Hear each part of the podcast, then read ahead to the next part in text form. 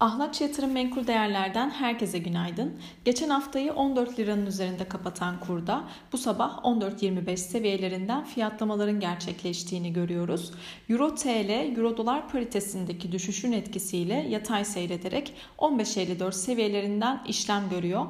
Güvenli liman etkisiyle dolar endeksi 99 seviyelerine çıkarken paritede 1.0880 seviyelerine kadar geri çekildi.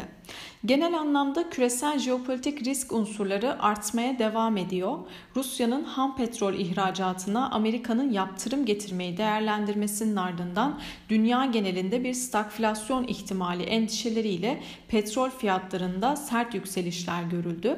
Açıklamanın ardından Brent petrol 139 dolar seviyesiyle Temmuz 2008'den bu yana en yüksek seviyesini gördü. Genel anlamda arz sıkıntılarının devam etmesi Brent'te yukarı yönlü hareketi tetiklemekte. Diğer yandan Rusya-Ukrayna müzakerelerinin 3. turunun bugün gerçekleştirileceği belirtiliyor. Öncesinde Putin'in Erdoğan ile yaptığı görüşmede Ukrayna'daki asgari operasyonun ancak Rusya'nın talepleri karşılanması halinde son bulacağını söylemişti. Putin'in daha önce taleplerini Ukrayna'nın silahsızlaştırılması ve Ukrayna yönetiminin değişmesi şeklinde ortaya koymuştu.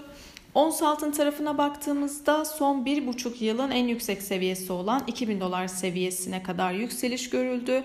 Bu sabah 1983 dolar seviyelerinden işlem görüyor. Müzakerelerin ardından somut bir adım çıkmaması durumunda yukarı yönlü hareketlerin devamı beklenebilir. ABD 10 yıllık tahvil getirilerine baktığımızda geçen haftaki 23 baz puanlık düşüşün ardından bu sabah 4 baz puan daha düşerek %1,70'in altına inmiş durumda. Yurt içi gelişmelere baktığımızda Borsa İstanbul tarafında geçtiğimiz hafta 2000 seviyesinin altında 1990 seviyelerinden kapanış gerçekleşmişti. Bu sabah negatif bir açılış gerçekleşebilir. Aşağıda özellikle 1960 ve 1950 seviyeleri destek olarak takip edilebilir.